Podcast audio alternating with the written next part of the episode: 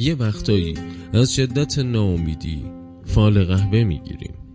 طعم تلخ و گس قهوه رو تحمل می‌کنیم اگرچه بوی قهوه مستمون می‌کنه. نلبکی رو می‌ذاریم روی فنجون و با اشتیاق و ترس به طرف قلبمون برش میگردونیم. با امید روزهای بهتر. ما توی قهوه های سیاه خوش شده ته فنجون دنبال سفیدی میگردیم. نمادهای سفید که معجزه وار و سهرامیز به ما امید و اشتیاق میدن درست مثل اسب تکشاخ شیشهی لورا. ما همه به این امید احتیاج داریم و توی سیاهی های خوش شده و کهنه زندگیمون دنبال نقاط سفید امید میگردیم. خیلی از ما منتظریم. منتظر یه روز خوب یه اتفاق یه معجزه یه ناجی. این فقط داستان زندگی خانواده وینگفیلد نیست. داستان زندگی خیلی از ماست. نمایشنامه باغ وحش شیشه ای یا The Glass Menagerie رو تنسی ویلیامز نمایشنامه نویس آمریکایی قبل از جنگ جهانی دوم نوشته که تو همون اکران اول گل کرد و تنسی ویلیامز رو از گمنامی به شهرت رسوندش. تنسی ویلیامز نویسنده مشهور آمریکایی و از تاثیرگذارترین نویسندگان معاصر توی ادبیات ما آمریکا محسوب میشه. و جالبه بدونین که نمایشنامه گربه روی شیربانی داغ هم از آثار اونه که در سال 1955 برنده جایزه پولیتزر شد اما نمایشنامه باغ وحش شیشه‌ای توسط حمید سمندریان، امیر محمد جوادی و همینطور مرجان بختمینو هم به فارسی برگردونده شد. باغ وحش شیشه‌ای یه تراژدی خاطره‌ای تو مکتب مدرنیسمه. مدرن جریان فکری بودش که انسان باید با دانش، تجربه، استفاده از علم و فناوری برای تغییر و بهبود محیط قدم برداره و به همین خاطر جریان مدرنیته رو گاهاً ضد سنت و دین در غرب می‌دونستند. تنسی ویلیامز این ایدئولوژی رو به خوبی با شخصیت های مثل جیم اوکانر که نماد مدرنیسم هست و همچنین شخصیت آماندا یعنی در نمایشنامه باغ وحش شیشه ای رو خدمتتون میگم که خان مادر خانواده وینگفیلد هست و به شدت پیرو سنت ها و تفکرات مذهبی است رو به ما نشون میده. جالبه بدونید فیلم ایرانی اینجا بدون من اقتباسی از همین نمایشنامه است که به کارگردانی بهرام توکلی عزیز با بازی خانم متمداریا صابر عبر نگار جواریان و پارسا پیروزفر تو سال 90 روی پرده رفت. خانم معتمداریا برای بازی تو این فیلم تو نقش مادر خانواده. برنده جایزه بهترین بازیگر زن توی سی و پنجمین دوره جشنواره بینالمللی فیلم مونترال کانادا شد. اما اقتباس فارسی فیلم موضوع رو تا حدودی دستخوش تغییراتی کرد که دیگه داستان این خانواده اونقدر که باید تراژدی نبود. اما برگردیم سراغ نمایشنامه. این نمایشنامه توی هفت صحنه نوشته شده. به این معنا که صحنهمون ثابته و صحنه جدیدی نخواهید دیدش. اتفاقات همگی توی همون صحنه پیش رومون رخ میدن. پرده که میفته آپارتمان خانواده وینگفیلد رو در شروع صحنه می‌بینیم.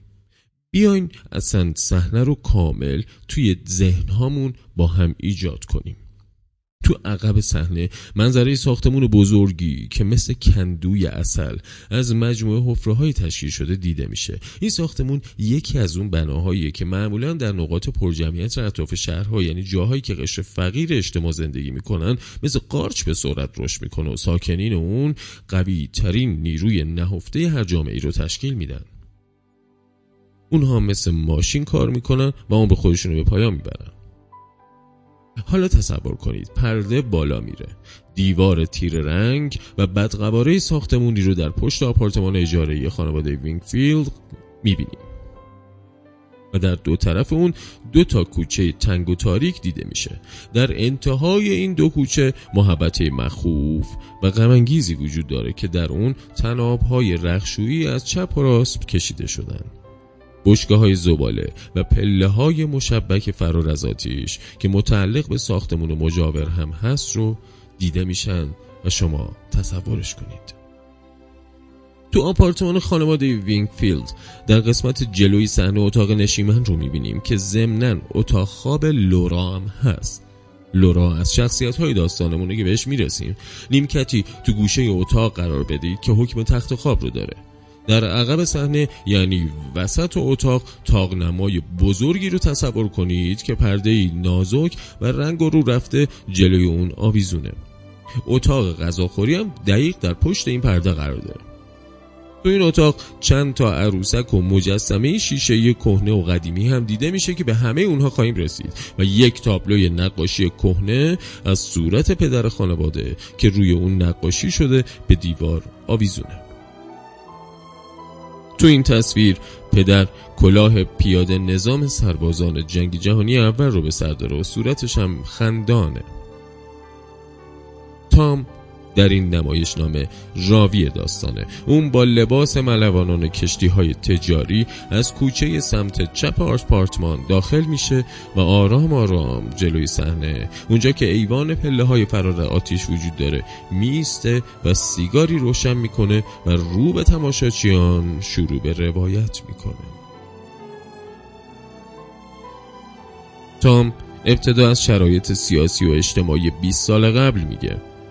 درست زمانی که نمایش قرار اتفاق بیفته تو اسپانیا جنگ های داخلی شروع شده و آمریکا وضعیت به هم ریخته ای داره. جنگ جهانی دوم بعد از اون شروع میشه و ما می‌دونیم چه روزهای سیاه و تاریکی منتظر دنیاست. تام طوری با تماشاچیان گرم می‌گیره که انگار میگه مردم با من ارتباط بگیرین. من تنهام. این شاید همون تنهایی انسان قرن بیستم باشه. توی مونولوگ اول نمایش تام ابزار زیادی برای درک بهتر داستان به ما میده. از شرایط اجتماعی اون زمون از شبد بازی که به گفته خودش قرار درست برعکس شبد بازی عمل کنه و حقیقت رو به صورت وهم و خیال در بیاره. شبد بازی یا به قولی مجیک مرتبط با نماد اصلی نمایشنامه ما یعنی اسب تکشاخ لورا هم هست. و حقیقتی که تام از اون حرف می‌زنه یه خاطره است. خاطره ای که خودش نمایشی احساساتی و تصوری نه حقیقی. و بعد شروع به معرفی شخصیت ها می‌کنه. خودش رو به عنوان یکی از اشخاص بازی و همینطور راوی مادرش آماندا و خواهرش لورا که مشکل مادرزادی تو پاش داره و به اصطلاح خود شخصیت ها شل هست. و یه آقایی که مهمون اونهاست و صحنه آخر نمایش اون رو می‌بینید. اون تنها شخصیت واقعی نمایش و نماینده دنیایی که تام و دیگرون از اون جدان. اون نماینده چیزیه که توی زندگی خودشو خیلی دیر نشون میده و ما همیشه در انتظار اون زندگی می‌کنیم. توی نمایش شخص پنجمی هم هست که اصلا حضور نداره فقط عکسش که از اندازه طبیعی بزرگتره به دیوار اتاق نشمیان چسبیده. بهتون گفتم اون پدر خانواده وینگفیلده اون تلفن چی بود؟ و از بس با نقاط دوردست تماس گرفت. خودش هم به نقاط دوردست کشیده شده از این شهر فرار کرد.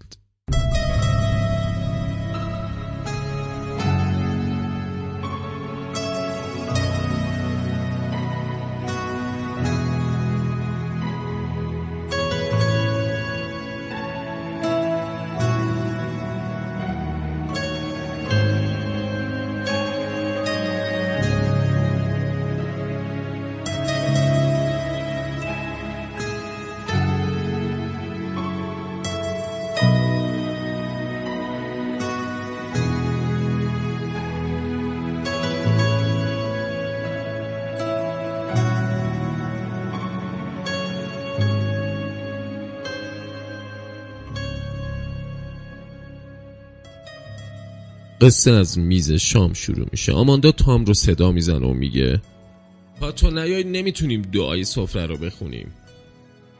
میز شام همیشه گویای خیلی چیزاست.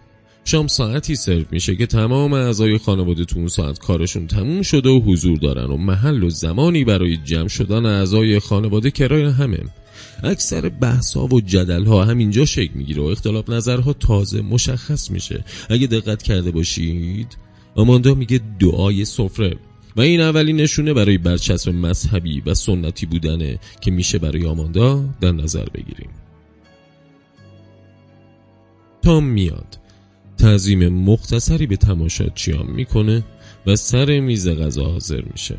اون تنها کسیه که تو این نمایش به تماشاچیان تعظیم می‌کنه. چرا که به عنوان راوی پل ارتباطی بین تماشاچیان و نمایشه و همونطور که قبلا گفتیم تنهایی خودش رو به مخاطب منتقل می‌کنه. هرچند می‌دونه ما مخاطبین ممکنه با دیگر شخصیت های نمایش همزاد پنداری کنید آماندا شروع به صحبت و ایراد گرفتن از نحوه غذا خوردن بچه ها می‌کنه و وقتی تام با ناراحتی از سر میز بلند میشه آماندا میگه او مثل ستاره اپرای متروپولیتن پرهیجانه و مشخصا تام رو متعلق به اون زندگی فقیرانه و عادی و پر از روزمره نمی‌دونه. دیالوگ های بعدی مشخص می‌کنه آماندای سنتی در فکر شوهر دادن لوراست و لورای نامید میگه من منتظر کسی نیستم. اما آماندا اصرار می‌کنه اونا موقعی به دیدن آدم میان که آدم ابدا انتظارشو نداره. درست مثل منجی عالم بشریت. و شروع به تعریف خاطرات خواستگارهاش می‌کنه. وقتی در جنوب آمریکا زندگی می‌کرده و همیگی در روز یک شنبه اتفاق میافتاده. زیبایی دختران آمریکای جنوبی هنوز هم زبان زده. دوشیزه آماندای زیبا با یک زندگی عیونی در انتظار شاهزاده سوار بر اسب سفید. و روز یک شنبه روز تعطیل و مقدس مذهبیون. روز عبادت و روز قیام عیسی. روزی که قرار نجات بخش بشریت باشه. اما اینطور که پیداست از بین 17 خاطرخواه پولدار آماندا با تلفن چی ازدواج می‌کنه که فقط لبخند جذابی داشته؟ و اون هم روزی ترکش می‌کنه. به اشارات دقت کنید. آماندای مذهبی و سنتی که ازدواج رو خوشبختی می‌دونه. روز یک شنبه و خاطرخواه هایی که نقش منجی رو برای آماندا بازی می‌کردن. و در نهایت شکست. انگار تنسی ویلیامز از قبل آخر داستان رو به ما خبر میده.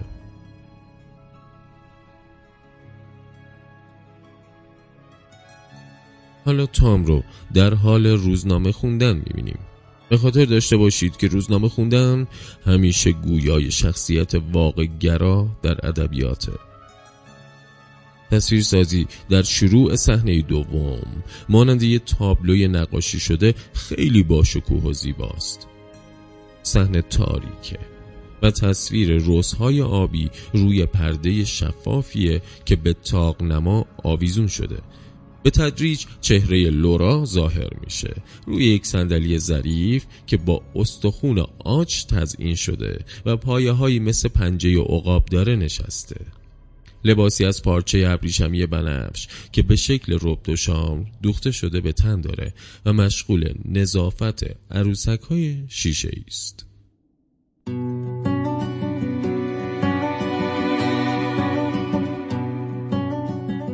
بار پای جال زیر گونهات کنار خط سفر مرزی لبات. هجوم شب به عمدگی سواتو می‌خوام. نگو تمام طور جون ما. نگو تمام طور جون ما.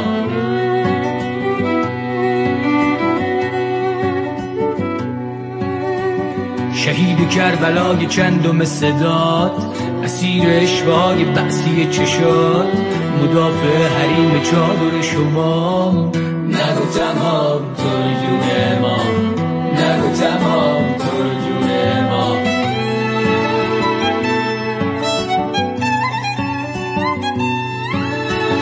تو نست سری من حدیث جلی چه دل می‌بری کفتر ملی یزید شم توی زینب نگات تو تشنه باشی و آبشم برات. به تای غرخشیم خسته تو فراد نگو تمام تو جون ما. نگو تمام تو جون ما. نگو تمام تو جون ما. نگو تمام تو جون ما.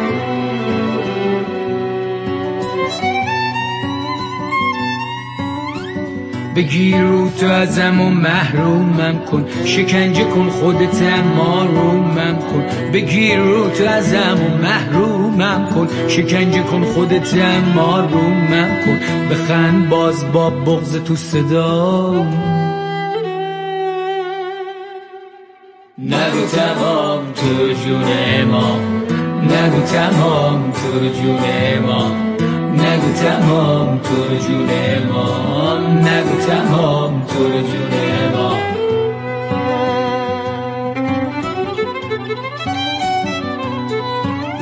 زیبای اهورایی تماشایی. تو میل خفته تمام مردایی جوون بمون تا پیشین دتایی. برقص یواشکی با ریتم بوسه های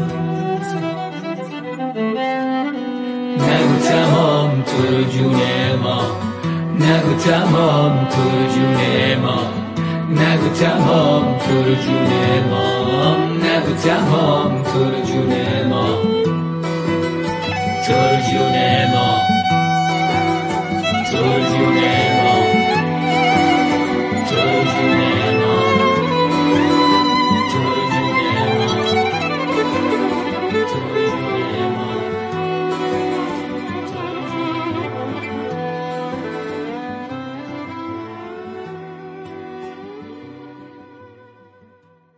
ویژگی دیگه ای که تنسی ویلیامز به کار گرفته تا وقایع رو از قبل به ما خبر بده نور پردازیه در شروع صحنه تاریکه.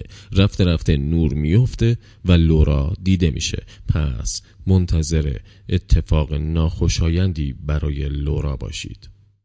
ویلیامز توجه ما رو به روزهای آبی رنگ معطوف می‌کنه که نمایانگر اسرارآمیز بودن دست نیافتنی بودن و آرزوهای محاله. صندلی که لورا روی اون نشسته و لباسی که به تن داره نشانه های از نجیب زادگی و اشراف زادگیه استخون آج و ابریشم هر دو گرون قیمتن و نشان از اشراف زادگی دارن و شکل پنجه های عقاب که پایه های صندلیه سمبل قدرتیه که در اصالت نهفته شده.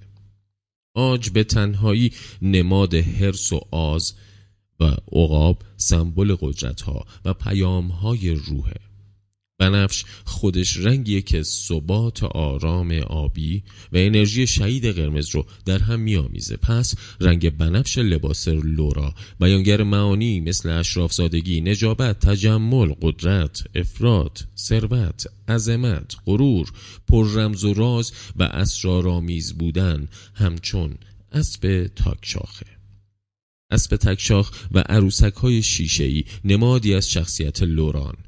عروسک ها برای دکور و نمایشن نه برای استفاده و البته حساس و شکنندن و در نور می درخشن. نظافت کردن عروسک ها که بهتون گفتم لورا انجام میده می‌تونه به معنای پاکی روحش باشه. این صحنه تیره و تاریک و در عین حال دلفریب و اشرافی مخصوص لوراست آماندا از روی پله های فرار از آتیش ظاهر میشه. پله های فرار از آتیش همون نمادهای سفیدی هستن که ما در ته فنجون سیاه قهوه دنبالشون میگشتیم. راه نجاتی برای فرار از سوختن در آتش ناامیدی ها اما این بار آماندا از این پله ها وارد میشه. انگار از دنیای بیرون ناامید شده و به خونه پناه برده آماندا که قرار بود به انجمن دختران انقلاب آمریکا بره و پستش رو تحویل بگیره سر راه به مدرسه بازرگانی لورا رفته تا بگه که اون سرما خورده اما متوجه میشه لورا 6 هفته است به کلاس ماشین نویسیش نرفته. چرا که در اولین امتحان سرعت از استرس میدش به هم میریزه و روی زمین استفراغ می‌کنه.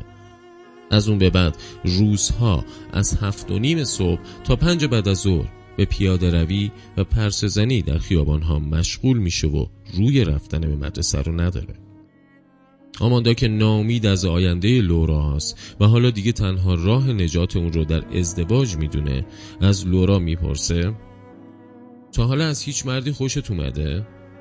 و لورا عکس جیم رو در سالنامه دبیرستان به اون نشون میده در آخر تام راوی به سمت ویالون گوشه اتاق میره. اگرچه صدای ویالون شنیده نمیشه اما ویالون نماد اندوه و غمه. صحنه سه صحنه خشونته صحنه عصبانیت و دعوا. این رو میشه از نور قرمز رنگ و فضای دود گرفته اتاق در شروع صحنه فهمید. تام در مونولوگ اول این صحنه میگه مادرش در فکر شوهر دادن لورا بود. اون میگه به ندرت شبی میگذشت که از این موجود از این روح از این امید خانواده اونها صحبتی به میون نیاد. انگار حکمی بودش که دادگاه تقدیر برای محکومیت خانواده وینگفیلد صادر کرده بود. این افکار و امیدها برای دخترها شاید آشنا باشه. اگر رد پایی از پرنسس های والت هم در بین نباشه خانواده به عنوان اولین محیط اجتماعی از همون کودکی با القای ناخودآگاه این تفکر دختر سال رو منتظر شاهزاده سوار بر اسب سپید نگه میدارن. آماندا شروع به تبلیغات تلفنی کرده بود تا با پول حاصل از اون خونه رو زینتی ببخشه. تام وارد میشه و شروع به فریاد زدن می‌کنه. مشاجره بین تام و آماندا سر یک رمان بالا می‌گیره. تام ادعا می‌کنه دیگه هیچ چیز تو این خونه که اجارش هم خودش پرداخت می‌کنه نداره. رومانی که دعوا سر اونه به قول آماندا همون رمان چرند و بیمنی و محملی که لارنس بیشعور نوشته. و آماندا اون رو به کتابخونه پس داده و منظورشون رمان عاشق فاسق خانم چترلی اثر نویسنده مشهور بریتانیایی یعنی دی اچ لارنسه که البته در ترجمه فارسیش به اون فاسق لیدی چترلی هم گفته میشه. این کتاب به دلیل توصیفات عیان از صحنه های جنسی مدتی ممنوع بود و خوراک روشنفکران سیگاری وقت بود. ناگفته نمونه که لارنس نویسنده منفوری از نگاه فمینیست ها بوده چون که تفکر بر این بودش که اون یک سکسیسته که در حال حاضر منتقدان زیادی این تفکر رو رد کردند. به حال کل دعوای آماندا و تام بر سر این رمان بود. آماندا تام رو خودخواه خطاب می‌کنه به این دلیل که اصلا به فکر اونا نیست و شبها رو بعد از کار تا دیر وقت تو سینما سپری می‌کنه. تام عصبانی هم بعد از زدن حرفای زش به مادرش پالتو رو بر میداره و به طرف در میره. یک دست تو آستین پالتوش گیر می‌کنه و به زور پالتو, پالتو رو از تنش در میاره. اون رو به گوشه از اتاق پرت می‌کنه و پالتو درست به میز عروسک های شیشه لورا برخورد می‌کنه و تعدادی از عروسک های اون رو میشکونه. آماندا با ناراحتی از صحنه خارج میشه و لورا با ناتوانی به بخاری تکیه میده. تام در کمال خجالت و شرمساری به لورا نگاه می‌کنه و تکه های شیشه های شکسته رو جمع می‌کنه. در این صحنه کل خانواده با هم شکستند. آماندا با حرفایی که تام به اون زد تام با درک نشدن و قضاوت اشتباه و لورای حساس و شکننده با تکه تکه شدن تنها امیدش در زندگی. تام واقع گراست و می‌دونه روزنه امید زندگی لورا اون باغ وحش شیشه ایش بود که حالا شکسته. اگرچه این اتفاق کاملا غیر عمدی بودن اما زندگی اونها به قدری به هم وابسته و گره خورده است که هر حرکتی مثل یک دومینو همه چیز رو پشت سرشون خراب می‌کنه. دیالوگای تام با آماندا در این صحنه به طور واضح نشون از تنهایی، ناامیدی درک نشدن امیده صحنه چهارم در واقع نیمه شب صحنه سومه. تنس ویلیامز دوباره با تکنیک نورپردازی ما رو از پیش از اتفاقات با خبر می‌کنه. داخل ساختمون تاریکه. این تاریکی که ظاهرا به دلیل نیمه شبه در حقیقت از ناامیدی و شکست خانواده وینگفیلد از صحنه قبل به جا مونده. نور ضعیفی کوچه مقابل رو روشن کرده. صدای ناقوس کلیسا ساعت نیمه شب رو اعلام می‌کنه. نور ضعیفی که بیرون از خونه است. این مفهوم رو منتقل می‌کنه که هنوز کورسوی امیدی با وجود همه مشکلات بیرون از این دیوارها وجود داره. همچنین صدای ناقوس کلیسا اشاره به دین و معنویاتی داره که با مستی تام در تضاده. معنویات و منحصرا دین امید بخش زندگی بشر بوده و هست. با این تفکر که نیروی لایزال و برتری که خالق انسان و دنیاست همیشه پشت انسان رو حمایتش می‌کنه. اما تام تنها و مسته. مستی هم مانند رفتن به سینما برای تام یک نوع فرار از تنهایی و واقعیت روزمرگی است.